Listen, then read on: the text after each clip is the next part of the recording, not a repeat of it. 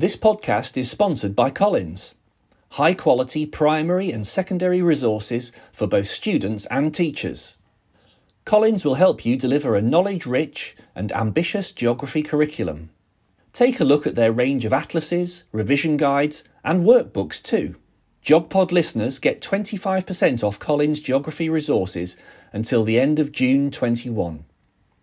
Simply head to collins.co.uk forward slash geogpod and enter the code GEOGPOD at checkout.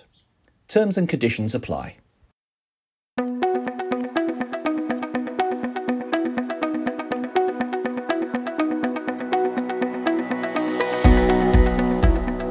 Hello there, welcome to another GeogPod podcast. Today I'm talking to Professor Johanna Waters and Dr. Maggie Leung. Now then, Johanna, you're a professor of human geography at University College London, and Maggie, an associate professor at Utrecht University. Today, I must admit that this is a this is an area I didn't know very much about, so it's been really interesting reading about it. We're going to explore geographies of education because it's a research interest for both of you, and you've worked on a number of papers together. Uh, it's as, as far as I understand it, it's essentially it's students moving to another country for schooling, and in particular, although we're not just going to focus on that, we'll talk about cross-border schooling, uh, where children are involved in a commute across one country to another. Um, so thank you both for joining me together. It's going to be fascinating. Thank you, John. Nice to meet you. Before before we discuss international students specifically, can can you just talk us through, in general, about mobilities of students? Yeah, I'll I'll just kick off. So. Um, broadly, students are more mobile than they've ever been in the history of the world. So, and at different levels. So, higher education, tertiary education, secondary education, primary education, preschool, across across the board, um, we have more mobility. We tend to so statistics on this tend to tend to be collected at tertiary level. So the OECD, for example, um, famously collect these annual statistics on the numbers of um, international students moving annually. Uh, the latest statistics from them for 2018, it's over 5 million uh, tertiary level students kind of moving across borders. So going um, to another country from their country of citizenship or country of birth uh, for um, tertiary level education. And this compares to the 1970s where there was less than uh, a million. Um, so it has increased a lot over the past sort of 40, um, 50 years. And there's also kind of, as well as being like an empirically interesting uh, question, there are conceptual questions academics are grappling with, particularly around the question of why, you know, why are students choosing to go to another country, cross borders for their education, um, and also around the provision of infrastructure supporting this mobility. So why are countries themselves, in terms of think about it as a push-pull thing, you know, um, why why are stu- students drawn to countries overseas? At the same time why are other countries kind of pulling them there? You know what are the infrastructures that are directing student mobility that are facilitating student mobility? And we can maybe get into some of that a little bit later. Um, so that that's from the kind of student mobility side. I think maggie might have um, some thoughts on the program issue of program mobility yeah yeah joe maybe i also want to add um, a few words about the student moving Mm-hmm. Indeed, you know, when we think about student mobility, we think about international student mobility. Um, so, you know, uh, young people, usually uh, rather privileged background, who can pay the tuition, move across the ocean and the continents to go to school to study. Um, and in the in the literature, indeed, we we look at it sort of in a separate, uh, you know, separate system of mobility. But we all not forget, of course, there are a lot of uh, students and young children, they move in within country, you know, sometimes also quite large distance to go to school. And that is part and parcel of a much the mobile mobile world we are living in. When we think about if parents are mobile because you know they are workers or you know people invest and you know they bring their family along. You know, there's all these other um, other mobility flows. I think we we can you know or we should you know, sort of consider together with student mobility. They, they are not there in isolation. And yeah, indeed, no, like if we want to think about geographies of education, um, mobility, we often also think of people moving. But uh, Joe and I have been working also on uh, our research. Uh, some of our research is indeed on the movement of uh, non-human components of the education system. Hmm? So let's say the programs. No, uh, so we've studied the transnational education pro- program, uh, British programs offered in Hong Kong. So students who become sort of international students don't have to leave or they are not allowed to leave. You know, you just stay in Hong Kong and then study there, and you'll get a degree uh, from the UK. Uh-huh. So these the mobility has a you know other things are mobile. Then the program mobile meaning maybe some of the teachers are mobile, but for sure the curriculum has made mobile. Um, and other resources. Some are more mobile than the others. So in our research, we're trying to really see uh, all kinds of things being mobilized. At the same time, quite some things are stuck know? So it is uh, a lot of assumption that you know when people move, when things move, education move, then credential might move that come along with it. Mm-hmm. And then indeed, these some of these are uh, don't always translate that uh, have interested us in our research. It's indeed. had an interesting impact in Sheffield because uh, when I first moved from teaching to go to the Geographical Association, the, the headquarters of the GA, is in what you might call the twilight area of Sheffield. It's located in a factory unit. And uh, there were a lot of derelict factories around where we were when I first started at the GA. There was a huge rebuilding program, and uh, a lot of student flats went up. And the whole area now is, is really dominated by Chinese students. There's a, a shop down the road with, um, with a Chinese sign outside, and you can buy some amazing things down there that you wouldn't get you wouldn't have got in the place before because it was a sort of twilight zone. Hardly anyone lived in the area, and now it's it's the place has changed hugely. Mm. I think the BBC said something like a uh, it was a 34% rise in the last five years. It's certainly made a an impact on on Sheffield, and I'd not I'd not really thought about the, the geography of it all, but it's it's pretty fascinating thinking about why people move. Um, and it's complex, I'm sure. so, what's driving the change? Why is that? Why is it happening? Can I just say something just in response to your Sheffield point, John, as well? Because students are attracted to cities and they are attracted to particular urban areas. Um, and I think sometimes the literature, at least sometimes the sort of uh, the level of debate is often around the nation state. I mean, Maggie drew attention to in country mobility, which is very important. But also, we tend to think about students moving from one country to another. But often, students will move from one place, it could be a rural area, to a city somewhere else. Um, and yes, students are consumers as well, and students have a massive impact on the places that they land. You know, they live there. They there's there's a, there's a debate around studentification, so the way in which students transform. Um, urban areas through their consumption practices and habits and so on and so on and international students exactly they exactly as you said um, they do have this quite profound impact on, on, on the kinds of shops available and the leisure services available. Um, and I think often we forget that, you know, in, in, in these conversations, it's often, it's often, these conversations are often had at kind of national level. Um, but your question was, you know, why, why are they moving? Before you get to the why, uh, also indeed, I pick on what she also uh, referred to this migration or mobility infrastructure. Um, and and it is uh, also part of it, right? There is quite a business surrounding yeah. connected to student mobility. And I think what John you were talking about in Sheffield, these shops and whatnot, no, that's a sign of it. But not to forget also the agency, you know, that paved the way for students to go there. And when they go there, maybe also some of the graduates who, you know, somehow staying there become the investor yeah? or the shopkeeper of these restaurants or whatever. Uh, maybe parents buy uh, or rent uh, housing, you know, and become involved in the real estate market. So, in, you know, there's this, all these uh, very interesting linkage that, you know, then we can see really on the urban landscape. But some of them we don't even see. Yeah. My I mean, first this, link actually was oh. uh, was my uh, my son wanted to go to. He's a Sheffield Wednesday supporter, but he wanted to go to Sheffield United, which isn't that far away from where the, the GA is located, because there was a Chinese team coming over. And he said, We've got to go and watch these. They're absolutely brilliant.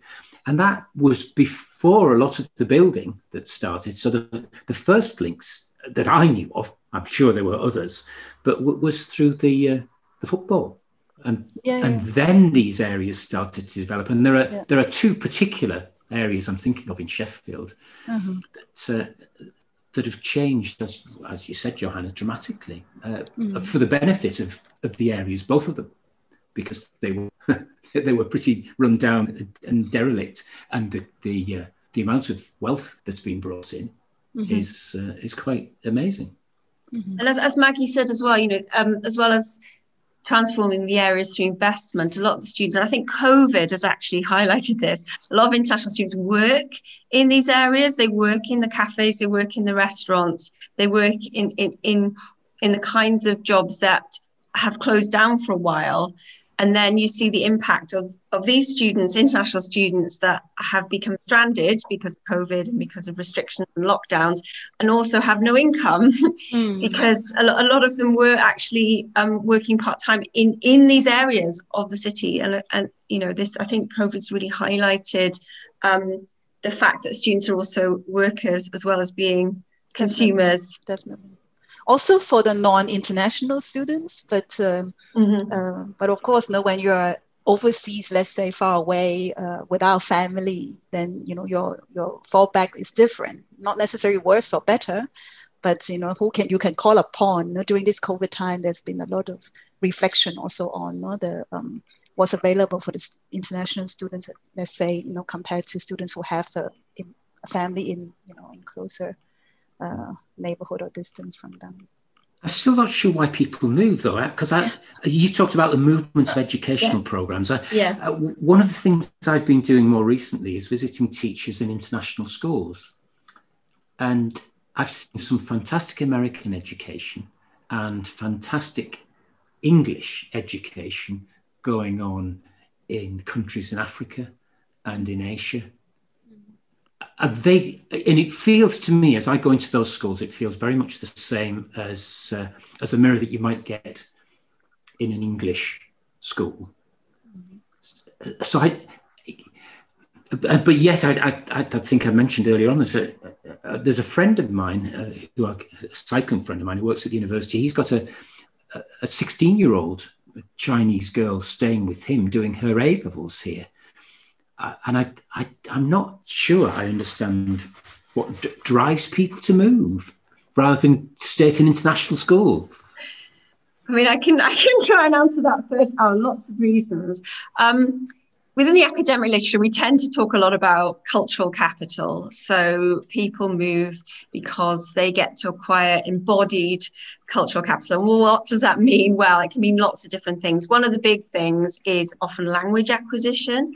So it might not be that students you know, let's say moving to the UK from from a non-English speaking country, they they may have fairly good English, but if they come and they live in the UK for you know, three, four, five years, whatever, th- throughout maybe some of their secondary education and then in higher education, um, not only will they become fluent in the language, but they also may lose some of their native accent and pick up some more of the kind of so-called, you know, local accent. So there can be some real subtle types of capital that students pick up, which they won't necessarily acquire by going to school and getting an international education at home.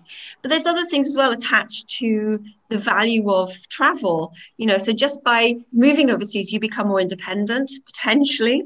You know, you, so you pick up skills around, you know, you know, living in a foreign country, uh, negotiating different kind of cultural situations that you won't necessarily be exposed to back home. This idea that international students become more cosmopolitan in nature. So part of the cultural capital that they acquire allows them to in the future work overseas work in different countries because they pick by living overseas as a student they've picked up the kind of skills in order to fit in wherever. There's, you know, a lot of it is kind of mythical, but nevertheless, these are the these are the conversations that um, international students have. You know, um, and there's a sense of adventure.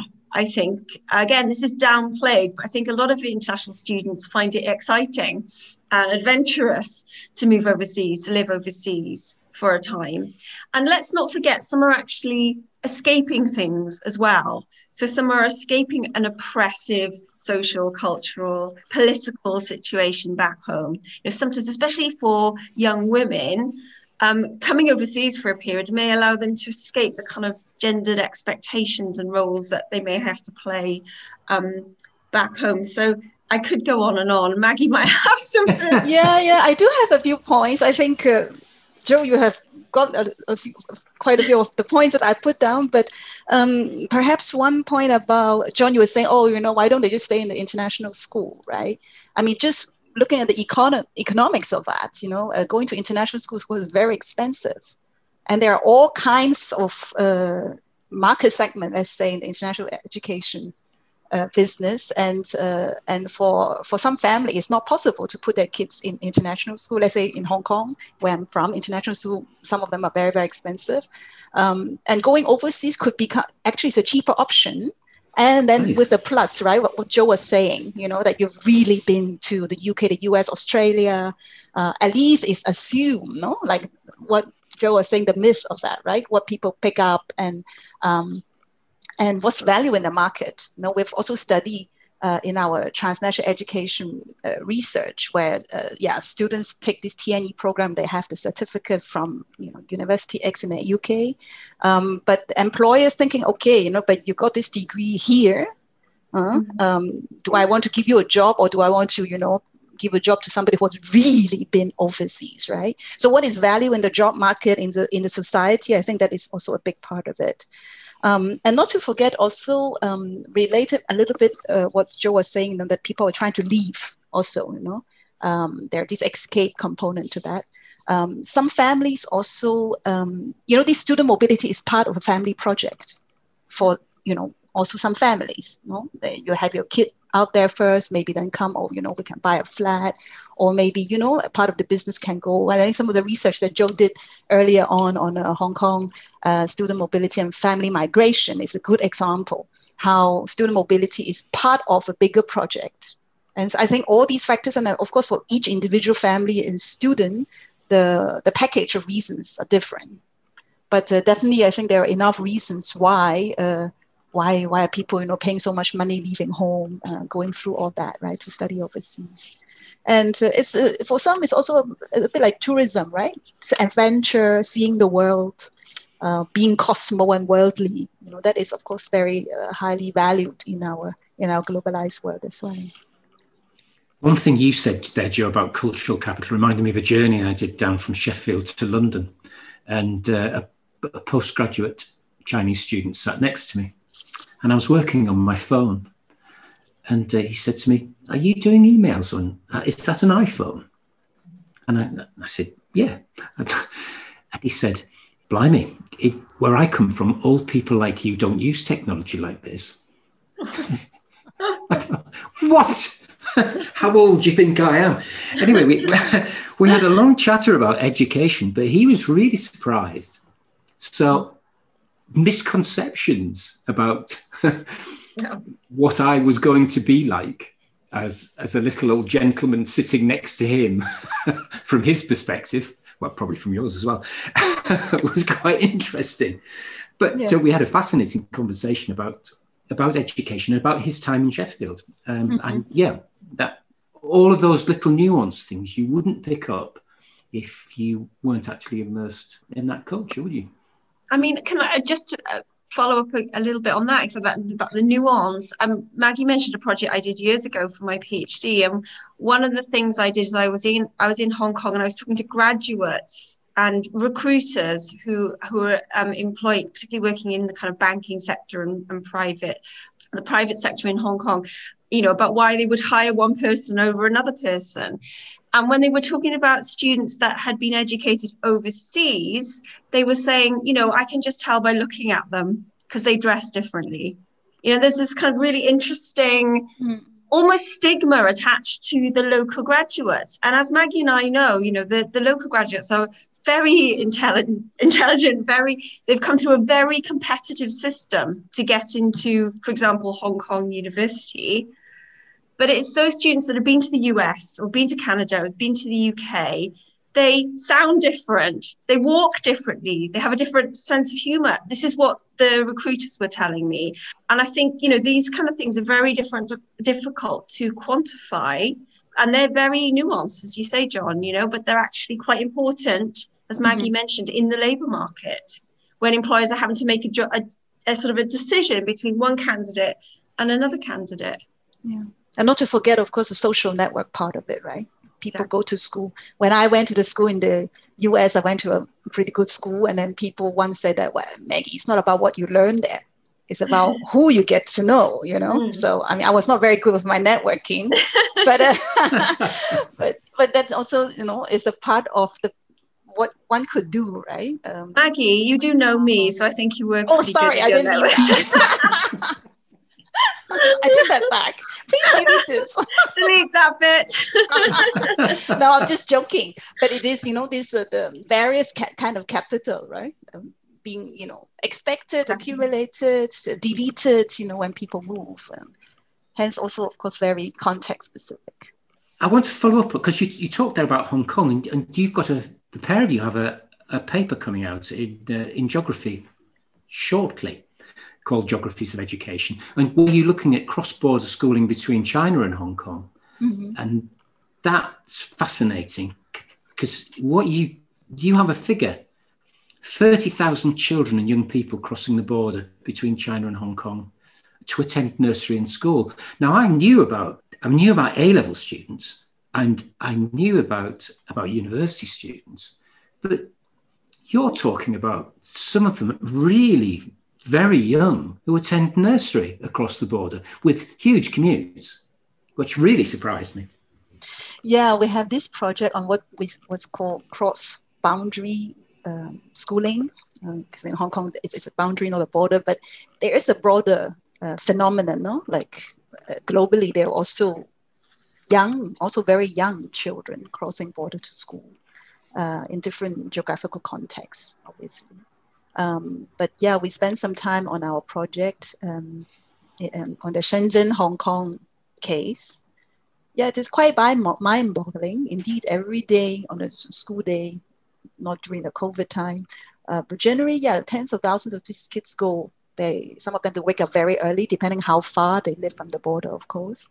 Yeah, and then they go through, you know, walking, getting on the bus, crossing the border, and four times, right? Because you need to cross yeah four control points uh, to and from school and go back home. I mean, I, yeah. I, I, remember when we did our fieldwork, Maggie, and um, you know, I'd seen photographs of these children, and we went to the border in the morning to, to, to, actually witness it ourselves. And I remember we first saw, well, when I first saw the first wave of children coming, and I and I was so excited. But also, it, it is a spectacle because there's just so many children and they're all in these groups. I think we can attach some um, photographs, can't we, to, to this or for people yes, to see, yes. see what we're talking about.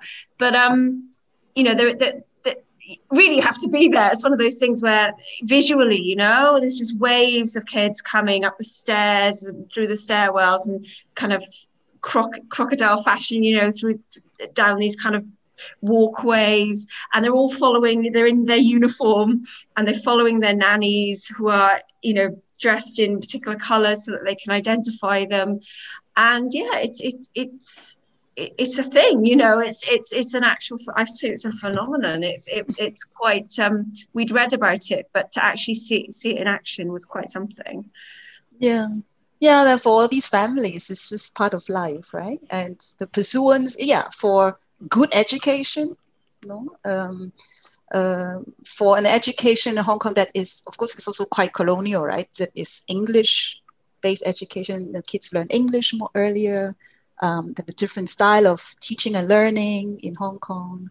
And some also mention, of course, that um, you know, my going to school is a preparation for possibly future mobility, you know, uh, further away yeah. And i think we have to add on these um, the situation. I mean it's, it's quite particular. These most of these kids who um, cross the border they they actually are hong kong residents. They were born in hong kong. And uh, they live the family live uh, on the mainland side of the border. Mm-hmm. and then therefore they you know they uh, for some years now, they these kids, uh, even though they don't live in Hong Kong, they have the right to get education and health care in Hong Kong. And it's the comparison that you know families do and say, well, you know, I'd rather also it's also a class thing, no? Because nowadays, if you have money, you can also go to these international school in Shenzhen. Eh? Then you also can just skip the Hong Kong thing. So there is a class dimension, this whole phenomenon. Uh, these are families who are yeah, sort of middle class, lower middle class even, no, um, who uh, cannot afford an international education in Shenzhen, but would like to have their kids, and they can because the kids were born in Hong Kong. And therefore, these, you know, these pain, no, these perpetual tiredness of these kids having to get up early and traveling for a few hours a day to go to school is just part of life for a better future, you know, which means first better education.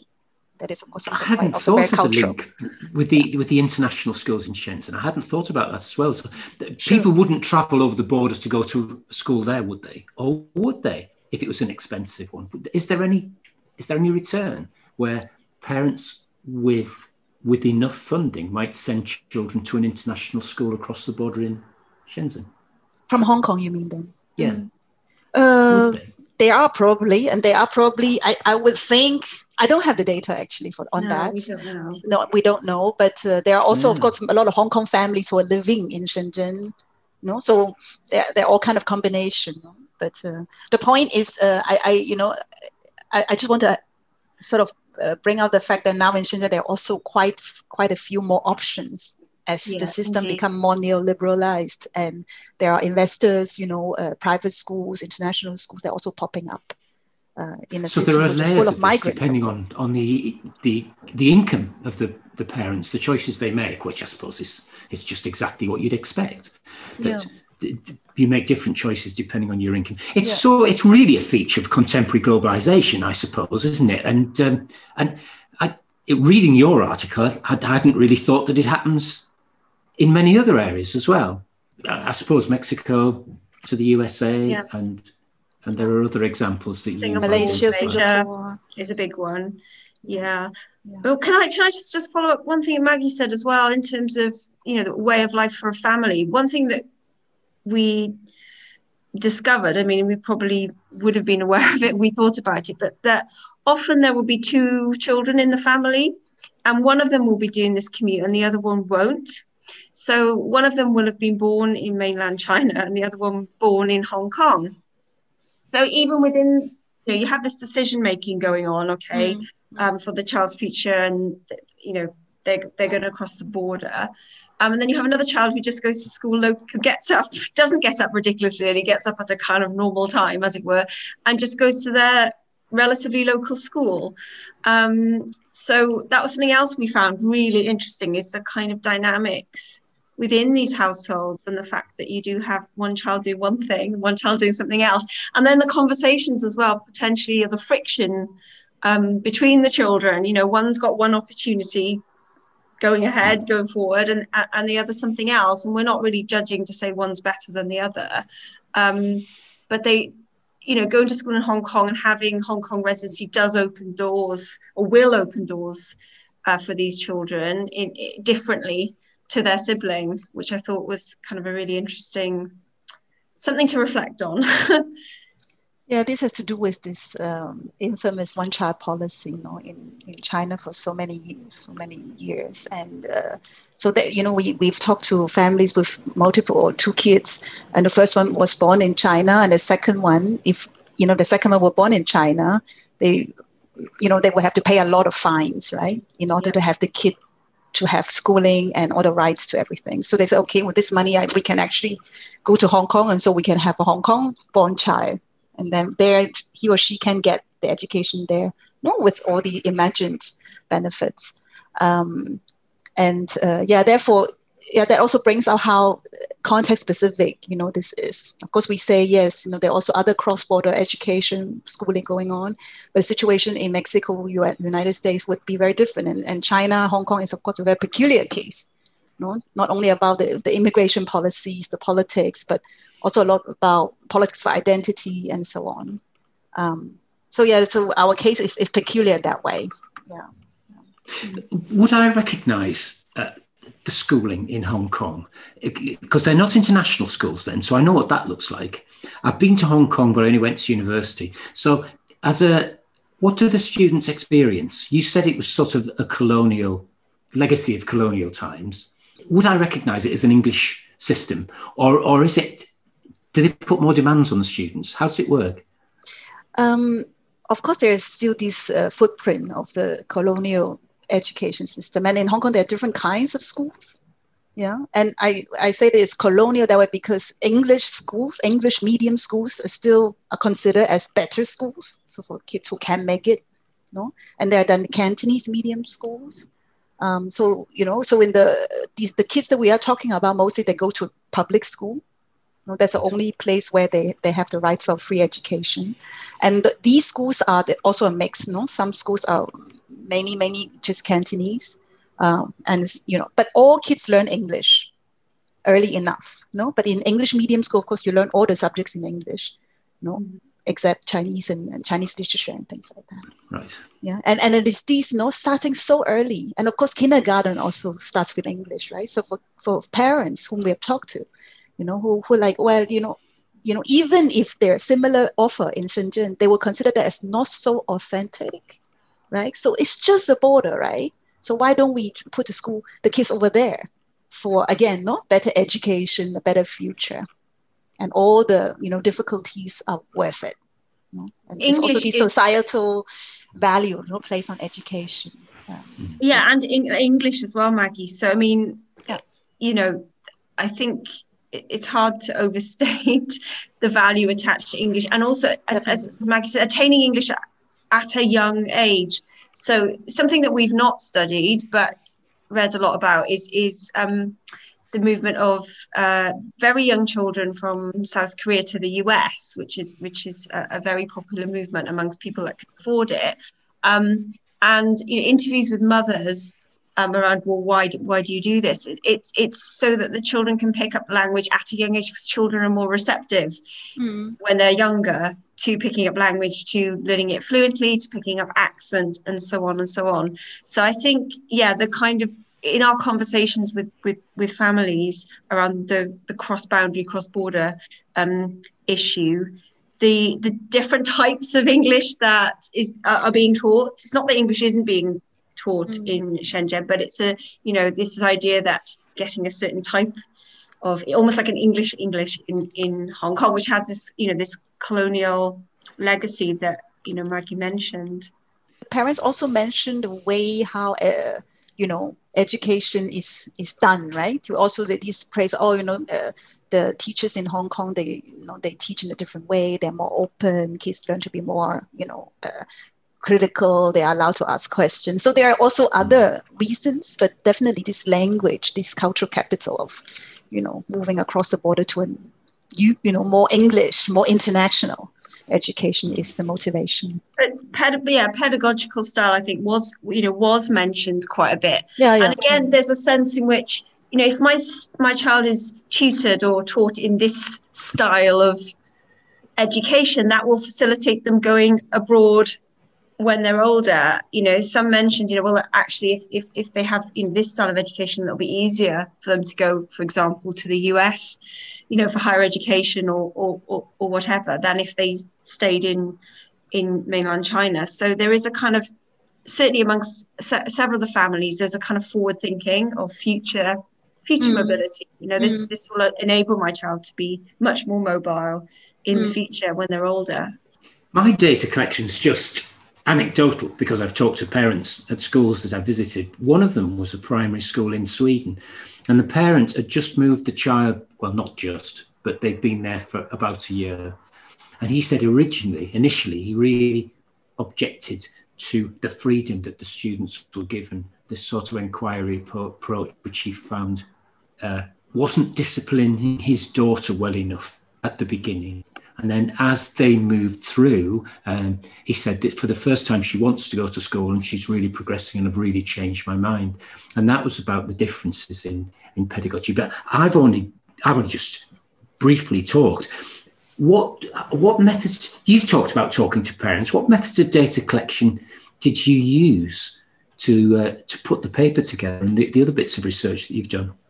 Do you want me to go, Maggie? Well, we had sure. um, we we had a, a we had actually two research assistants that worked on different parts of the project with us. We had a, one um, research assistant who um, Yun Yun, who is excellent, and who got in touch with by different means families and actually spent some time talking to families. We, we had very we had different methods. Methods of kind of going to the border ourselves, you know, um, of um, you know hanging out a bit actually because you can you can do a lot with observation. I think for me, you know, some of the most valuable bits were, actually observing what was going on and just kind of you know taking some photos and, and, and taking notes and so on and so on. But our, our research assistant spent some time with some families, you know, talking to them um, mm. about their daily routine, mm. um, about their decision making, um, about um, uh, you know why why are they doing it? Because uh, as maggie mentioned it, it, it's quite an arduous thing to do actually um, on a daily basis. It's it's extremely tiring and a lot of sacrifices uh, are made in order to, to, to carry out this kind of boundary um, schooling. So yeah uh, for us you know it was we were both largely qualitative researchers. The kinds of data we're interested in is is is talking to people. You know it's not number crunching and su- surveying but actually getting much more in-depth qualitative um, you know information and knowledge about a situation from people who are actually going through it you know. We also talked to some teachers. We also talked um, uh, to some older students. I remember maggie we had that one interview with a um, an older a young adult now, but he yeah. he he'd done uh, he'd done it for a number of years and had some really interesting kind of retrospective reflections on his experience and actually how it had changed over time. Mm. So when he started as a cross boundary student, there were very few students going, and I remember mm. him saying to us, "It was just me and." You know, all these like and the truckers. roads were not paved, so yes, he had to run was, through was, the mud in his slippers and change to his real leather shoes. it was yeah, just yeah. awful. But then he described what was really interesting because we're we're also interested in the infrastructure around this this kind of um, this system Definitely. and he he described to us how the infrastructure had changed so how over time you know the border had become more um, formalized for cross-boundary students and walkways have been set up for them and special kind of digital passports and all the rest of it. Um, as more and more students were undertaking this commute, then it, in a sense it got easier, but it, but there were more children, um, and he felt, I suppose, yes, we got this really interesting interview with him where he was reflecting on how it had changed over time, because it did increase, you know, it ha- has or had increased um, you know, quite dramatically over a sort of a period of 20 years, Maggie, was it? Something like that? Yeah, yeah. I think, yeah, more, almost 20 years because he started very young and he was already in the university. Um, a person who I think who defined mobility as part of his life. And I, I think I, I can paraphrase him when I yeah. had the interview with him. It was very interesting. Um, back to our methodology, yeah, I mean, sort of quite classic, no? Like interviews, observations, you know, we talk to teachers, parents, um, older uh, students.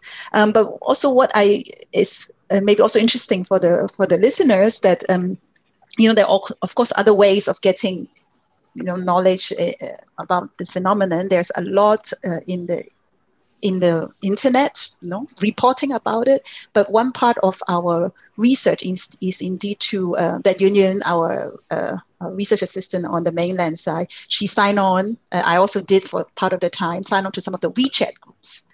Uh, so the the parents who talk about you know their worries, their lives, their issues, or good things, you know, like in the WeChat group. So you could also do observation in the social media space and uh, and in fact you know that i think that it's become more normal right? As our digital life and our so-called real space life are more and more connected.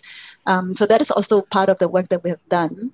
And so when covid happened of course i also um, did some more follow-up interviews and check you know the the various social media uh, a little more closely and also talk to the, some uh, one of the teachers who we talked to earlier to sort of update a little bit not to see what's going on there uh, what is what are the discourse like and how are the and, you know people's feelings about the borders being closed and open and things like that. Mm. Yeah, yeah. So that's I, how we. I think there's research. a message here. I think really is for for A level students. Joe, you said we're not number crunchers, and uh, your your collection of data qualitatively gives a a real feel for the way that people are experiencing that process, which you don't get if you're just looking at data. Well, number data, I mean. Mm. And, uh, and, and it, it's, I suppose it's not surprising it's changed, but you, the experience of a tot, some tiny creature coming through a border at the beginning, everything will be huge. It, we, yeah. We've done work sometimes where we've we've tried to get Y10s, Y11s to imagine what a place is like if they're half the size. Mm. So the wheels of, of buses going past are bigger than you are. So it, it, I'm not surprised it's changed, but I do like the idea of this qualitative collection of talking to people, of getting their lived lives and their experiences, because you can't get that in any other in any other way. I don't think and it's meant it's made for a fascinating paper yeah we learn through talking to people no it also raises new questions and i think in these kind of research it also makes us reflect on oh you know were we even asking the most relevant questions exactly because you know? yeah. uh, for a quantitative kind of research then you set the survey and you do it right you do it systematically and there's less space to say oh fundamentally have we actually asked the correct question right because the survey is out already so um, yeah, probably a combination would be good. I mean, we also would like to know, uh, know what other researchers with their methodologies, know what kind of conclusions they are drawing. But um, we're happy the way how we've done our research, and I think we have uncovered really interesting stories and try to understand you know, motivation systems and so on. So you came up with three key themes, didn't you? The implications of the border crossings. Um, the first one you talked about materialities of travel and then routines and and then um, th- this which you joe earlier mentioned this tiredness and exhaustion so those are the the three aren't they for one of our particular papers i think um yeah whether you could say those are the themes for the project as a whole um right. but we certainly identified for, for for one of our papers we um yeah we identified those themes as we they struck us as as particularly yeah important i think to this particular situation yeah we have uh, we have done a couple of other papers and a couple of papers coming up for example uh, one would be more on mapping out the mobility industry how we call it so uh, joe was saying how you know these kids like oh you also say john just now right these small kids and the big bus and uh, yeah. so you know this person of a guardian you know along the way the parents cannot, right? Because they don't cross the border with the kids all the time. So then you have this mobility industry that arises, and you have these women who actually escort small children. Of course, we're talking about the older ones. They are, you know, they do it themselves, no problem. But the small ones, you know, with uniform, they're all, you know, very obedient. They stand in line, and then you have this nanny they call, who's ex- escort them, you know, uh, across the border, make sure that they're safe, make sure, you know, when the weather is horrible, you know, they have a place to stand under the roof and stuff. Um, so, you know, for example, one of the paper coming will be on mobility infrastructure, you know, who are involved, you know, the bus companies, the nannies, you know, how it is also a, a business, right, as a livelihood also for many people. Uh, another paper, we're looking at uh, the role of the school as a place and also the digital space, how, you know, uh, how these young people and the parents experience inclusion exclusion so indeed no i think quite a few themes have emerged and uh, you know the particular paper that we're we're uh, talking about in in, in uh, the coming up yeah we have identified those those uh, three themes um, yeah and i think they are important uh, themes no? that um, that we have. Yeah, I think we, have we've, we've touched upon the materiality side quite a bit, and Maggie just mentioned that as well. Mm-hmm. Um, and that you know actually this is where photographs are quite useful for for listeners to kind of actually get to visualize you know what, what border looks like mm. um, because it is very hard if, if i can put it like that you know there's a lot of infrastructure around it um, and yeah the, just the role of the buses and the the the um, the border guards and the, the, the documents the the young people have to carry and so on and so on. Yeah. Um, the, the issue of routine that you mentioned, John, um, it it, as Maggie mentioned, it, it's it's a way of life actually for many of these children. It is exhausting, but it was something that they just do and they do it every day, uh, five days a week. And I think it uh, only works because it is it has become part of a daily routine. Uh, they they set their alarm for a particular time. You know, the the mum gets up before the children usually and prepares lunch and and, and prepares their breakfast, gets their clothes ready. And then we had we had one mum saying about how the child's basically you know brushing brushing his teeth while he's virtually asleep because he's so tired. Um, and then he kind of rouses takes his breakfast goes on the bus. Um, but yeah i think because we're dealing with in some cases quite young children there needs to be this routine. I think the whole thing would collapse if these families hadn't found a kind of way of routinizing uh, this practice and yeah, of course, that links to our third point about tiredness and exhaustion. Most of our interviews with families at some point talk about this, um, say that it's extremely tiring, you know, and uh, it um, it's tiring in the sense that they wake up early and they go to bed late. it's tiring and arduous in that they spend a lot of time traveling, and traveling is tiring. You know, they're on a bus for often several hours every single day. Um, and also, they don't get a lot of downtime. You know, the children especially don't get much time to play with their friends because they're either traveling to school, in school, traveling back, and then usually doing some homework or some sort of activity, structured activity before they go to bed. Yeah. And that that is their kind of weekday routine. And you know, that kind of adds up to an air of exhaustion, I think. Yeah. yeah. What's the length of travel? What's the longest length of travel that students might have to make? I think we have read, um, I now I don't remember our data exactly, but I think we've read up to four hours. I think we have six. Each way. Four. Yeah, no. because I, I think I think I think yeah, I think I think on average we're talking the, the families that we talk to about two to three because yeah, but you I have would... to you have to factor in the you know they have to um, get from their home to the bus. They often have to wait for the bus and they have to get on the bus. Then they're on the bus at the border. They have to disembark. Not always. There are there are occasions where they can stay on the bus and be scanned on the bus. Then they disembark and they get back on the bus. then they go to school. So the whole thing does usually take several hours um, yeah. to get to school, and then the same, obviously the same on the way back. To go back. Yeah. I think we've read that up to four hours, but I think in our interviews, in our data, it's more that, like uh, three was probably the maximum. Yeah, it depends very much, you know, like, uh, and, and for kids who are, you know, picked up, there are also these cross boundary buses who actually pick up the kids. And there are neighborhoods, you know, in Shenzhen where there are lots of these kids. And so they will be picked up and then more or less, you know, driven over. And that there are these special channels for these kind of buses you know, where the kids don't have to get off bus anymore. For a few years already, both the Shenzhen and the Hong Kong officials will they will come on the bus, but twice to check um, their their you know their papers, and then they can move on. Um, but for people, yeah, for kids who have to do multiple transits, um, yeah. then it just takes long. Yeah, because of course the bus thing is is these kind of formal, organized you know bus companies that, that that transport the children. The older children often get there on their own steam. You know so they'll use public transport they'll cross the border by foot they'll then use public transport the other yeah, side or they may yeah. get picked up. I think we, we did hear some stories maggie didn't we of people getting picked up by family members.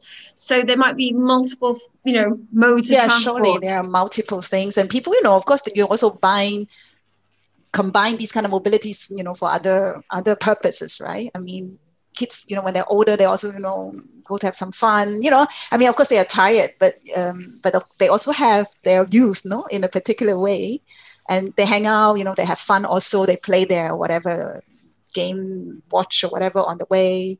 Uh, they socialize with their peers. Yeah. Um, so you know, it is it is they are tired, but you know how it is. You know, people are also resilient and. Uh, uh, try to make the, make the best out of it, so to say. You know, yeah. It's true. I mean, that well, one thing we did notice when we were at, at the border ourselves, but also f- from the accounts, is how how young people use the time traveling. It's not just dead time. You know, they do use it often to do homework or to socialize or to, you know, sing songs or to, I mean, we saw lots of children hanging out, didn't we, in the kind of on the concourse, yeah. either playing on their phones yeah. um, or just chatting, just yeah. chatting and relaxing. Um, so this time, the time spent traveling, is tiring, but it's also time where they kind of exercise their agency to a certain extent as well, away from family members. What's important not to romanticize this is um, obviously, you know, because they're tired, lots of time on to travel. Um, that leads to certain, uh, yeah, sort of social inclusion, exclusion, you know, you know, how it played out. No, for example, these kids cannot. We've talked to teachers that were these CBS kids that usually uh, don't stay for sport like school teams um, training because they just cannot. And of course, obviously, we know, right? If you're in the sport team, that means you know sense of belonging, that means identity. And these are the kind of stuff that is softer. It's not so important at school. So parents or they just you know these kids cannot accommodate you know in their busy life. Um, and so these are not to be romanticized, of course. No, these are areas where I say, okay, you know, can we really say total inclusion of these kids? So that's one of the paper that uh, we've been, we are writing and finalizing now is to really try to think of inclusion, exclusion in, in more um, um, more differentiated way, right? Yes, these kids are in the school. Yeah, yes, they take all the classes and take the exam, and maybe they will do well in the A levels or whatever or equivalent. Uh, but what about no the other social and you know being being in the school, being in the community in these other different ways? No? Or this um, quote unquote accusation, right? Yeah, these kids, they always, you know, they get in a clique, these CBS kids, they're in a clique. But if you think about how, as I said, no, they spend time with their CBS peers for hours every day, in and out of, you know, and then they become friends. So yeah, you know, they are in a clique. But how to understand these in a more systemic uh, sort of way, you know, uh, is important. But not to take away the agency from the from the kids. In in the areas where they go back to, is there anything that this isn't part of your research really, so this is just a question, but the sorts of clubs or youth clubs or socializing over the weekend, because that's the only time they've got. Does that happen? Is there that sort of support for them?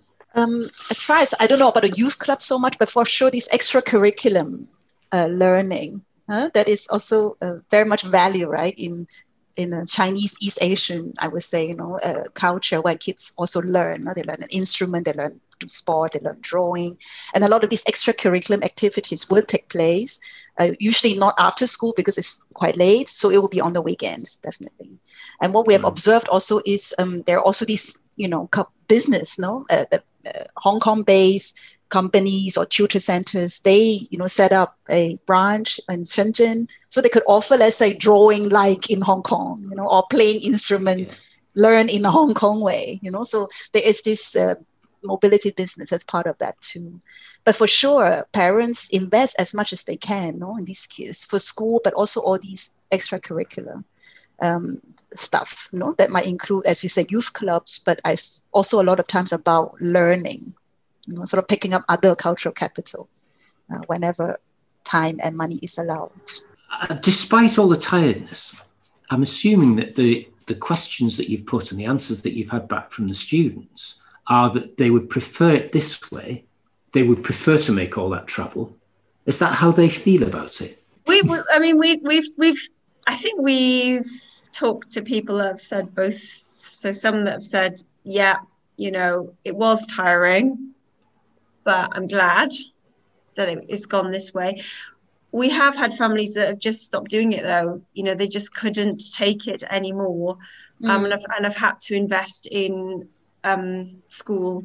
You know, financially invest in putting their child into school in Shenzhen. We had a couple, Maggie, didn't we? At least a couple of families. Yeah, there. yeah. But this minority, I would say, in the system, yeah. because I mean, going beyond our own interviewees, what I know is that, um, yeah, because you know because of all these uh, there have been always repeatedly you know sort of uh, revision of policy you know what is allowed what is not and some of the kids are now allowed to go to public school in shenzhen mm.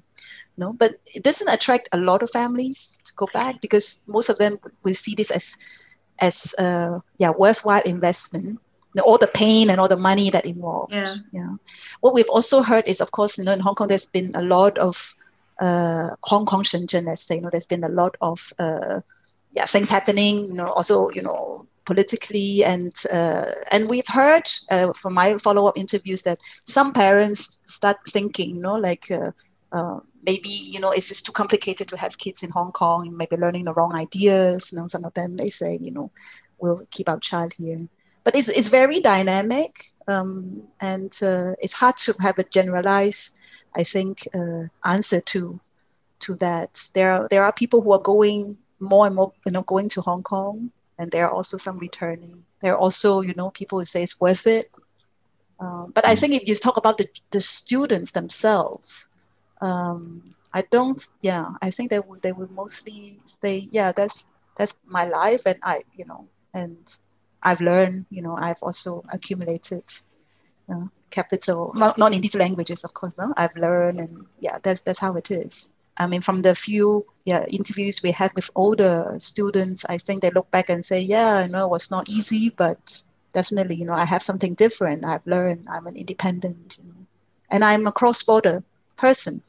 And I think that was very striking from that one interview we mentioned earlier, how, you know, this university a student, when he looked back, he said, "Yeah, I'm a I'm a I'm a cross-border child. You know, I'm a cross-border person. I grew up across the border." And then he see he saw that really as a, something as a as a capital. No? That's something that he has uh, positive. It's his, it's his identity. It was very he couldn't he couldn't separate off in easily him himself and how he identified. Yeah, himself. yeah. And then he was telling us that, you know, it's so much part of him that, you know, when he think about what to do, he's a business student. He said, well, you know, uh, when I think of my own, you know, business, you know, he was running this and that business, and it's always about cross border, right? Yeah. So you know, you have you have young people growing up in in that space, uh, and that is their life space. That's also where their their future visions and aspirations are, you know, sort of grow out of. I think just talking about the the kind of research that's been done on uh, student mobility as a whole, that that that is a pattern. You know, students that are mobile for education are more likely to be mobile later in their lives, mobile for their careers. You know, and they're mm. more hmm. likely to see mobility as a possibility or something that is advantageous, something that they desire and that they right. see. Will the politics change it? You, you talked about it being dynamic, and yeah that's right enough. I hadn't, I hadn't really thought about it till you started speaking about it there, but it, it, it is going through some dramatic change. When I was there, uh, I was in the middle of some student protests. We took Team UK to the International Geography Olympiad at the university up on the hill. We decided it wasn't safe to take the students down, but I thought, well, I'll, I'll have a wander down and, and get the ferry across the harbour. And it was a nightmare getting back they were all very polite, but everything closed down. I couldn't get a bus, I couldn't get a train. I was stuck for a bit, mm. uh, and and things haven't resolved. It's mm. uh, it's uh, quite a well, as you say, it's a, it's a fluid and and quite worrying. I think I don't know how that's going to affect how you think it might affect the students and their. Well, we're already seeing there's this again, not like more interest in moving away you know like uh, some are family migration but uh, sending kids to away to school is often one the first step right the that uh, okay. so if we want to go back to our very beginning about international student mobility you do see i mean hong kong is a place like in taiwan and south korea it's been a place with you know a lot of these kind of aspiration to send kids overseas but now with the political situation of course you know it's uh, one more you know one mm-hmm. more factor for many families and young people know, to see that as also the most probably the most achievable way. Yeah, if we want to say, okay, you know, with some, how do we invest this our mobility? You know, then you know, to the kids and going to school or university would be one of the one of the way to go. And uh, yeah, there's uh, nothing. I mean, it is obvious that now there is a lot more interest, and now we see this sort of you know the boom of all these migration agency again you know you see advertisement everywhere you know how to go when where it's like a repeat of what happened in the yeah late 80s you know yeah, up, yeah. up to early yeah. 2000s where i mean um yeah where many many hong kong families were emigrating to yeah. Canada, the US, Australia. Yeah. Yeah. But as Maggie mentioned, you know, children's education was kind of at the forefront of, you know, they putting their child in mm-hmm. school or university in one of those countries was yeah. a kind of first step.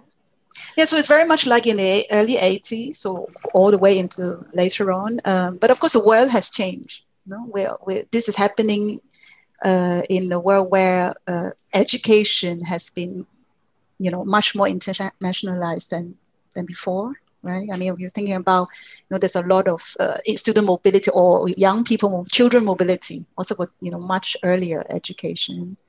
Um, yeah, so you know, there's a lot more these kind of uh, options. You know, if you if you turn on the social media, you see these ah, you know, how to go to Germany, how to go to you know Austria, how you know how to go to the UK after Brexit, whatever.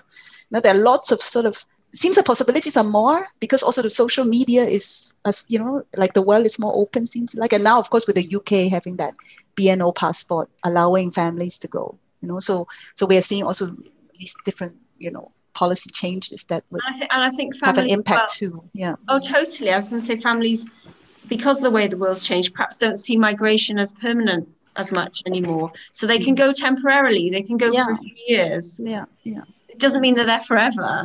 No, um, yeah. there's a kind of sense of, of, of families yeah. being able to just take a bit of time for you know to see what happens. They can yeah yeah you're right. There's been so many also presidents right? You have friend stories. Yes you know they went to canada they came back. A lot more fluid a lot more yeah a lot a lot more like this i can try it out. Yeah and I can so migration back. has become a different thing over the last decades obviously. Yeah and and when you have to push now from hong kong uh, it's no surprise you know that people there are many many families who are trying to you know uh, at least to say, okay, no, how, how can I how can I get out quickly if if we think we need to. I think I'll have to check my facts on this. I'm not might not be quite right, but I, uh, I think all of Team USA two years ago at the International Geography Olympiad were from Hong Kong, which surprised our team. it wasn't what they were expecting. But of course, this year we uh, it was cancelled last year, and this year we're going to have to have uh, the International Olympiad online because of COVID. So I thought I'd ask you about the just the the impact of, of COVID on student mobility now, and what have you seen in the last well, 18 months it is really now? Maybe I can say just a few few things that obvious, almost obvious that uh, on the young children or the you know the cross border um, students. Um, of course, in in the border between Hong Kong and Shenzhen is like any international border. It was also closed, you know, for a long time and uh, that had tremendous impact obviously on the students you know, they cannot come to school like they could not come to school and then afterwards school was also closed no? so you know, so soon enough you know they become okay nobody could go to school so but there's always this transit transit period where only the CBS could not come to school. So that is, of course, uh, one issue. And all these checks, you know, there were a lot of discussion, a lot of policy, special conditions, you know, uh, that okay, kids can allow allowed to cross, and what do we check them? Are they, you know, of course, they don't have to go in the quarantine. Otherwise, it will not work. So, you know, on that level, there's a lot of these kind of border related issues. But what's interesting, of course, is also uh, this online learning, right? When when all the kids are doing homeschooling, then uh, in Hong Kong it's a very digital world, you know, much more than in Europe, I would say. So they were they could very quickly, they were very equipped. They could quickly move a lot of things online and do you know like real time online learning all day, kind of. Um, but internet is first of all not um, not everything is open uh, on the mainland side. So in, in Hong Kong, for example, schools were using certain portal, they were putting things on Google, and Google is not always accessible in Shenzhen. And all these, you know, uh, the sort of the borders in the internet, in the web space became a very big issue. Uh, some, some teachers said that, you know, they have not actually been able to get in touch with their students on the mainland side for weeks. No, uh, so so there are also these kind of uh, yeah, being stuck uh, there differently than being stuck when you're in Hong Kong. And some families actually push their kids back to Hong Kong because they're in, you know, the year before the sort of like the A level equivalent exam. So they thought, you know, we should, we must make sure our kid is in Hong Kong or our older mm. kid. And these young people then, you know, they were staying in some boarding house or some families, relatives for months. So there are many, many different kinds of family and uh, stories during the COVID time. Uh, quite complex, obviously. I can just say a few words as well about um, just what is, has come out. You know, some people have done studies on international student mobility more broadly, so not specifically about that that that border. Um, but there is a suggestion that going forward, you know, international students will be more concerned with issues of safety. Some of that will be around, you know, ideas around pandemic and that kind of thing, but also, you know, uh, attached to kind of racism and uh, racial violence and discrimination and prejudice, and which we've seen a lot of um, as, a, as a consequence of COVID. You know, mm. students, particularly Chinese students, being students. targeted. Um, so I think there is a sense that I think students will be more aware of or have at, at, in the back of their minds issues around sort of bodily safety and security.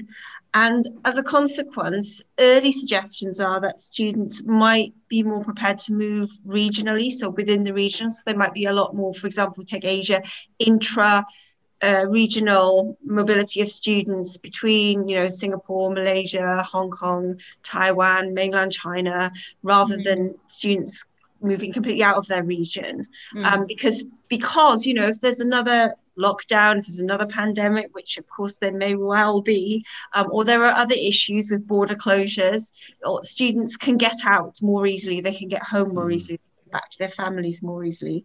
Um, so I think um, these various lockdowns that students have experienced as a result of COVID have kind of almost highlighted the geography and um, the, the, need sometimes for students to, to be closer to home than maybe they would have been previously.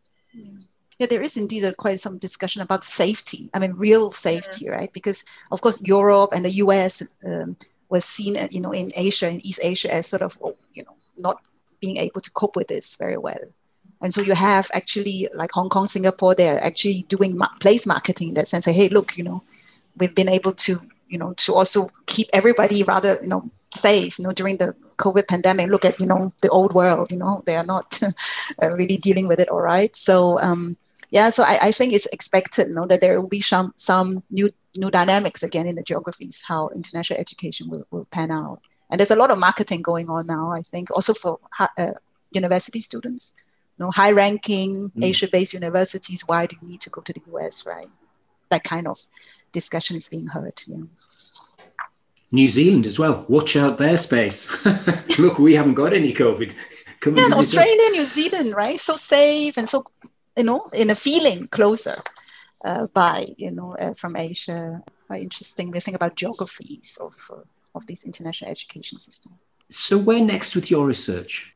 Just now when Joe was talking about these sort of you know uh, corona related races, I mean it's not a it's not a huge project, but it's been um, you know I've, because of the COVID situation, I applied for some small seed grant from my uh, from my university, and I did a small project interviewing Asian appearance young people and uh, in the Netherlands. Um, and uh, you know uncovering experiences of uh, discrimination but what i find very interesting in this small project is uh, how i get connected to the the people who are active in in action. Uh, so we've you know also uh, made a short video. Uh, we are engaged in this you know sort of anti-Asian anti-Asian hate uh, mm. Uh, activist work here. So that's something that is related to student mobility. Although you know we didn't only uh, talk to students, but of course, no, you think about you know, there are a lot of injustice and during the covid time it's just so mm-hmm. crystallized. And and you know from black lives matter to anti-asian hate uh, and you know with this because of the social media being you know so instant and so connected. So uh, there's a lot going on in, in, activism and i think our research in different ways you know are, are connected um, to these kind of uh, issues going on. Yes i'm currently editing a book on migration and family, and Maggie has a chapter. It's, I'm editing it with Brenda Yeoh, who's at NUS in Singapore. And we have a lot of fantastic um, chapters on different aspects of migration and family, and education certainly is coming up as um, as an important theme in this yeah. editing. And Maggie has not delivered yet, so Maggie will get to do her homework. no, but keep watching. We will have different new projects coming up. Yeah, we will. So we will stay in touch with our listeners and with you, John, of course. well, that's excellent because it's it's been fascinating preparing for this. When I started, I knew very little, and uh, I've really enjoyed reading about it. And it's been wonderful chatting to you two today. It's uh, it's taught me an awful lot. Yeah, I'm curious, of course. No, uh, the I, I, as we speak, I don't know who the listeners will be, but I will be very, very happy. Or we, I'm sure Joe also, if we can get feedback uh, yeah. from the listeners, oh. and then we can keep the conversation going. That would be very nice. Yes, it's largely for teachers. Although mm. I did say to Joe earlier, um, if I was still teaching A level, there'd be some that I'd unpick and I'd play little snippets to students. And I think they, they get a lot out of that as well as the teachers who are listening.